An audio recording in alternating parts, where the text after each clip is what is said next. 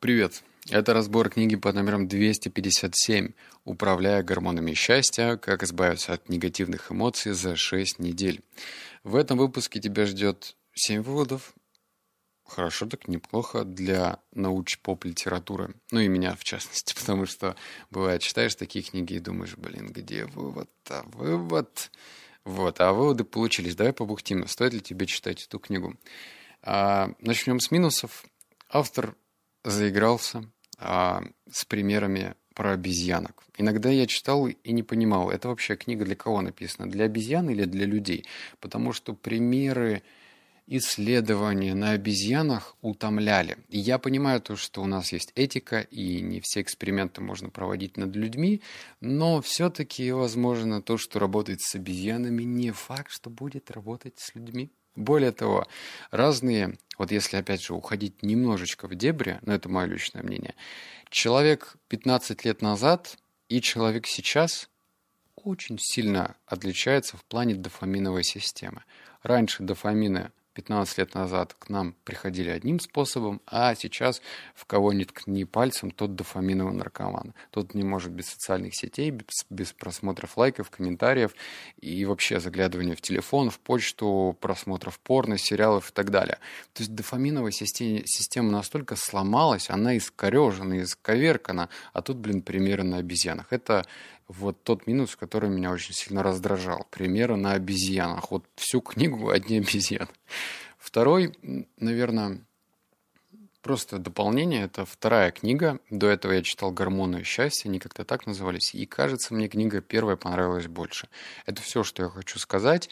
А, ну и, наверное, тоже любопытное наблюдение. Я, вот как идущий к реке вот этот мем, периодически ловлю себя на мысли, что, кажется, я преисполнился, и теперь я понимаю, как работает гормональная система. Я обуздал свои гормоны. Начал вообще как, как дзен-монах контролировать это все, а потом происходит какой-нибудь что-то вообще не, необъяснимое, и я понимаю то, что что-то что не могу, что-то не вывожу телегу я не понимаю, как это работает. И вот иду, опять же, в поисках новой дополнительной информации. Все, это все были бухтежи. Давай к выводам сразу. Вот первый. Вы не увидите положительных моментов, если настроены на поиск отрицательных. Быть на страже вполне естественно. Мозг не тратит энергию на отслеживание того, что идет правильно и хорошо. Находясь в безопасности, мы не обращаем внимания на снаряды тяжелой артиллерии, пролетающие на высокой скорости. Мы не хвалим систему, когда она работает как часы, без взяток и кумовства. Наш мозг сосредоточен на поиске угроз. Мозг человека воспринимает правильное и неправильное через призму своей потребностей и выживания. Мы склонны оправдывать какими-то высокими мотивами собственные попытки выжить. И подвергаем скептицизму аналогичные попытки наших противников. И вот тебе дальше пример, и он такой весьма понятный. Если ты ну, за рулем автомобиля, то, может быть, вероятно, тебя хоть раз останавливал гаишник скорее всего, в твоей голове проносилась мысль, ну, блин, ну я чё, ну, ну почему я? То есть ты даже немножечко удивлялся, почему меня, блин, останавливают? Я же не наркоторговец, не работорговец, ни... оружия у меня даже нет, вообще ничего нет. Что меня остановили? Я не пью, не курю, не ругаясь матом. За что? И, в общем, ты, ну, даже не думаешь о том, что в альтернативной вселенной как бы этот же самый гаишник может остановить реально а работорговца, наркоторговца, кого угодно, в общем.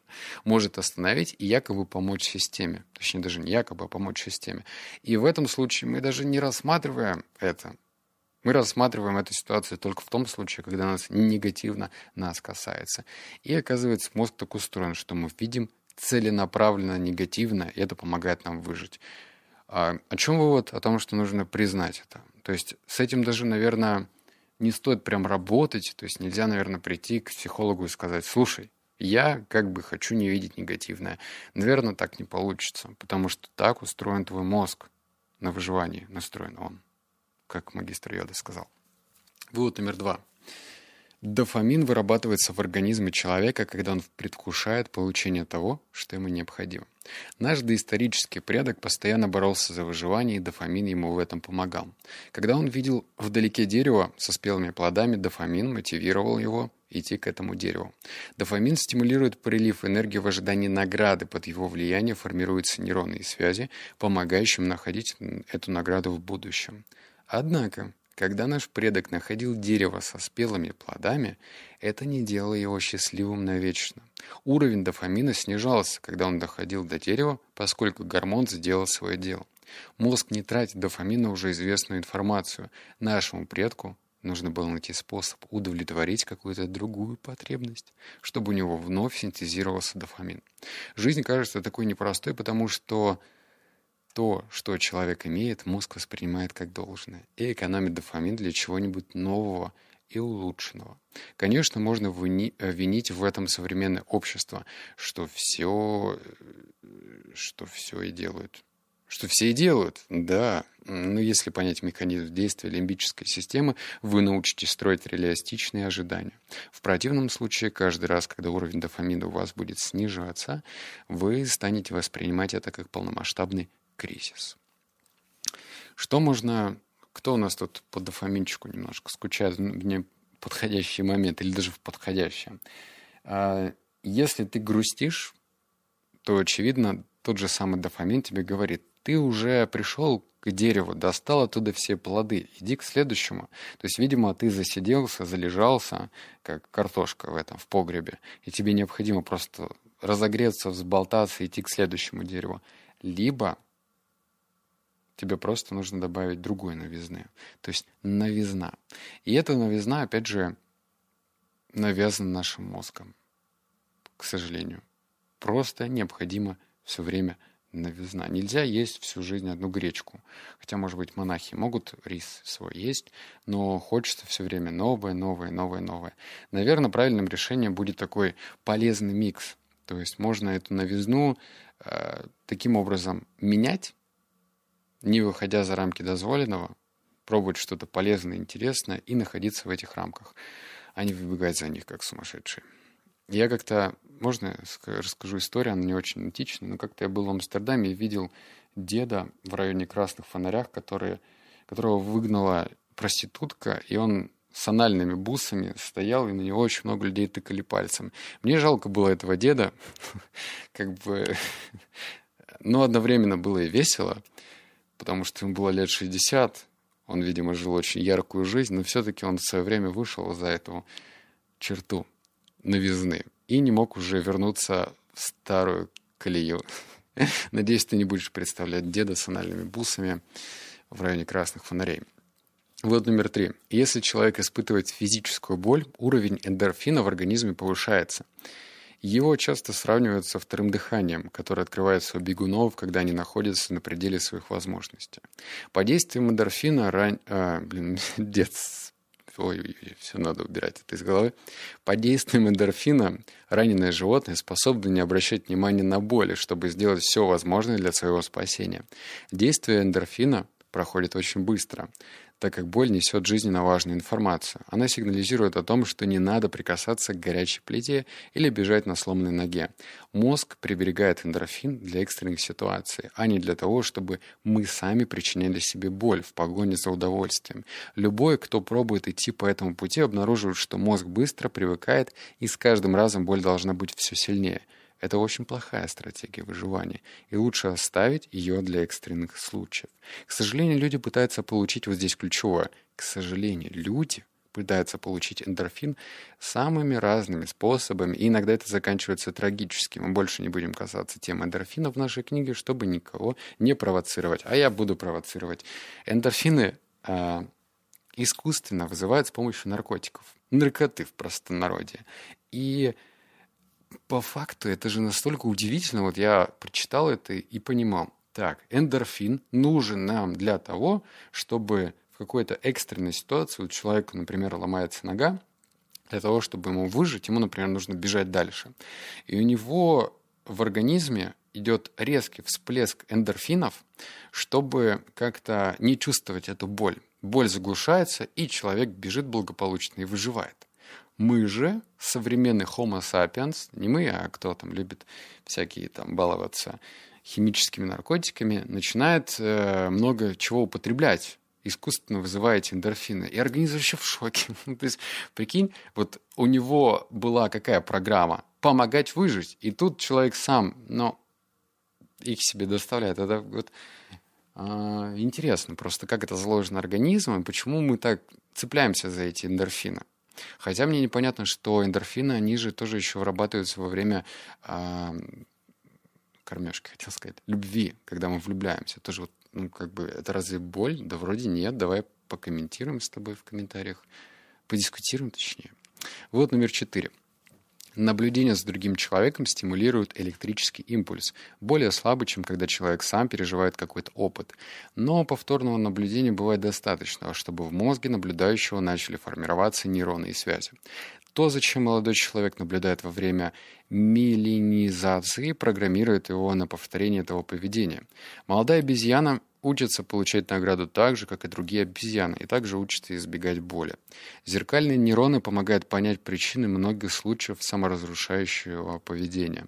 Обычно млекопитающее не будет причинять себе боль только чтобы испытать облегчение после боли. Это не способствует выживанию. Но когда человек наблюдает за тем, как другие ведут себя подобным образом и получает небольшое облегчение, начать делать то же самое бывает гораздо легче. А когда начинаешь что-то делать, повторять обычно, бывает проще. Человек чувствует себя плохо, но переключение внимания, социальная солидарность и, возможно, немного эндорфина вызывает приятные ощущения. Это закрепляется в ожидании, что приятные ощущения вернутся. С твоего позволения делаю глоток в этот раз не чая, а воды. Утром уже перепил чая. А, давай сразу два положительный пример и немного отрицательный. С положительного начнем про зеркальные нейроны. Смотри документалки, смотри не только документалки, но и художественные фильмы про успешных людей, и у тебя будут активизироваться в подходящий момент зеркальные нейроны. Вот тебе и доказательная база, как утверждает а, автор этой книги. То есть это все не в холостую, не впустую ты смотришь что-то такое вдохновляющее. Зеркальные нейроны активизировались, и таким образом ты подаешь сигнал мозгу, что так необходимо делать. Хотя это будет работать хуже, чем, собственно, опыт, но в то же время будет работать. Теперь негативный пример. Как-то шел я две недели по Афинам, и средь бела дня там есть улочки, причем около центра. Там просто было столько наркоманов. Я иду часов 12, и там прям взрослый мужик курит крэк.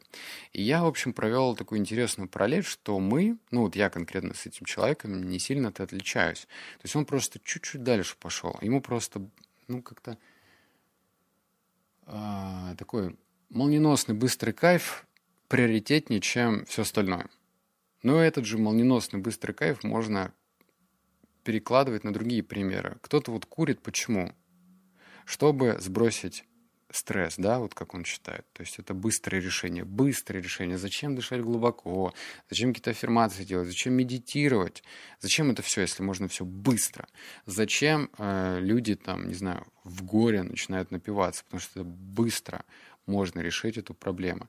И вот это вот все, я посмотрел на эту сторону, у меня зеркальные нейроны сработали, и я понял, что ой-ой, вот эти вот все быстрые решения ни к чему хорошему не приводят. Все-таки нужно идти по долгому пути. Вот номер пять. Негативное мышление способствует развитию предсказуемости. Когда человек говорит, у такого, как я, ничего не получится. Во-первых, дай себе пощечину, а дальше продолжаем. Возможно, у него действительно ничего не получится, но его греет мысль, что он знает, как устроен этот мир. Мозг вырабатывает немного дофамина каждый раз, когда его прогноз оправдывается. Животное удовлетворяет свои потребности, делая прогноз, предпринимая шаг, а затем оценивая полученный результат до того, как выбрать следующий шаг. Если результат разочаровывает, происходит выброс кортизола, что сигнализирует о необходимости смены курса действия. Если результат соответствует ожиданиям или даже их при вас входит, в организме, внимание, синтезируется дофамин. Негативное мышление помогает человеку формировать ожидания, которые он сможет реализовать, а значит, это верный способ получить немного дофамина. Что? Ты вообще... Это же капец. То есть человек кайфует от того, что у него не получилось. Прикинь, это, это вообще понятно. Он, конечно, кайфует не так, как если бы у него реально получилось. Но он чуть-чуть кайфует от того, что у нее получилось. То есть, если он говорит, и у меня не получится. И у него не получается, он говорит, я же говорил. И в этот момент у него идет всплеск дофамина. Ух, это ужас. Вывод номер шесть. Есть простой способ дать мозгу новую пищу для размышления. Три раза в день делайте паузу и думайте о чем-то хорошем. Каждый раз уделяйте по одной минуте на поиск положительных аспектов в той ситуации, о которой вы в данный момент думаете. Выполняйте это упражнение в течение шести недель, и мозг автоматически начнет искать положительные моменты в окружающей действительности. Сами решите, что для вас значит хорошо. М? Это станет моей привычкой. В, 50, в 52 неделях одержимости я внедрю эту привычку и буду три раза в день находить что-то положительное и отмечать. Ну, кайфовая же привычка, легкая, простая в освоении. Я думаю, что почему бы нет, надо попробовать. Тебе тоже рекомендую. Вывод номер семь. Он дополняет первый и раскрывает его. Диктуя. Широко распространены Широко распространены нереалистичные ожидания относительно правил и законов. Часто нам нравится, когда какое-то правило применяется к другим, но не к нам лично. Человека может злить, что какое-то правило в чем-то его ограничивает. При этом он упускает из виду, что во многих других случаях это правило было ему на пользу. Например, правило парковки просто бесит, если вы не можете найти, куда поставить автомобиль. При этом те же самые правила мотивируют других освобождать парковочное место. Но мало кто благодарен правилам, когда находит парковочное место. Как вы сами видите, человек склонен не замечать, что полезного несут для него правила, но подмечает любые неудобства. Когда он так поступает, то тренирует мозг видеть плохую систему и плохой мир, несмотря на то, что эта система обеспечивает его выживание. Если вместо этого сосредоточиться на том, какую пользу человек получает от системы, мозг научится замечать позитив вокруг. На основе субъективности можно сформировать нейронную цепочку с позитивным отношением, если задаться такой целью и повторять до закрепления результата. Я говорил, что будет дополнять. Ну вот, собственно, и дополнилось. Так что эти правила, которые сейчас происходят в нашей жизни, они нам не очень нравятся. Они могут, точнее, они играют положительную роль. Просто мы ее не замечаем, потому что так удобно. Вообще, если мозг будет замечать все, наверное, можно сойти с ума. Ну, представь, ты, ты идешь, о, положительно, о, отрицательно, о, положительно, о, отрицательно. Идешь, идешь, и что вообще с головой произойдет? Я не понимаю. Так, теперь время добра, прям такого легкого добра. Если слушаешь мои подкасты давно, то знаешь, что у меня попытки сделать этот мир лучше очень-очень легкие. Без миллиардов долларов какой-нибудь фонд по защите детей вот иду и говорю, а давай не будем вообще использовать пластиковые пакеты. А давай. А давай трубочки не будем в кофейных стаканах использовать. А давай. Легко же, легко. И я таких, сколько, наверное, привычек, сколько таких вот вещей находил, ну, наверное, штук 30 за, за всю историю подкаста. И тут у меня появилась идейка, она покажется тебе не, слегка ненормальной, наверное, но, надеюсь, правильной, надеюсь. Значит, я вспомнил себя в детстве, и я был какой-то очень стральный, стральный, стральный, говорю, мальчик, который был немного жесток по отношению к нашим насекомым. Да, речь пойдет про насекомых. Это не к месту. Сейчас у нас скоро ноябрь, но все-таки, э, надеюсь, когда наступит теплая пора или где-нибудь за границей, где вечное солнце, ты будешь меня вспоминать.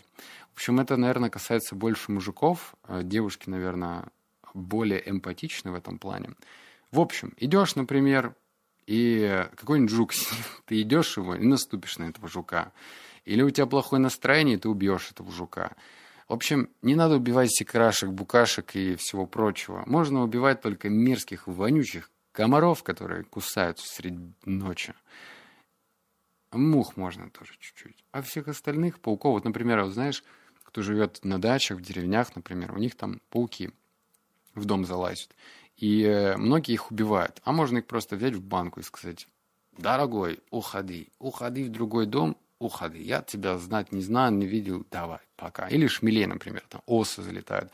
Тоже можно поймать в банку и отпустить. Я не знаю, честно, ну, э, мне кажется, мне просто как-то интуитивно сердце кажется, что это хорошо. Просто хорошо. Это ничего не даст ни тебе, ни мне, никто на этом не заработает. Даже шмели. Но Наверное, это даст больше чего-то доброго в этом мире. Просто не убивай. Вот если у тебя есть такая возможность, вот на меня, допустим, я гуляю, на меня садится какой-нибудь жучок, божья коровка. Раньше я мог, э, например, щелчком пальца, вот я шел там три года назад, да два года назад, я вот так вот щелбан делал по жучку, и он слетал. А сейчас я дую на него. Просто сдуваю, потому что пусть живет. Живность все-таки. Вот такая вот странная у меня. Я даже не знаю, что это. В интернете как такого не напишут. Так что здоровья всем жучкам и паучкам. Все, это, было, это были все выводы. Обнял, поцеловал, заплакал. Услышимся с тобой в следующем подкасте. Если ты сохранил жизнь хоть одного жучка, и никто об этом не знает, напиши об этом в комментариях. Я буду знать. Все, пока.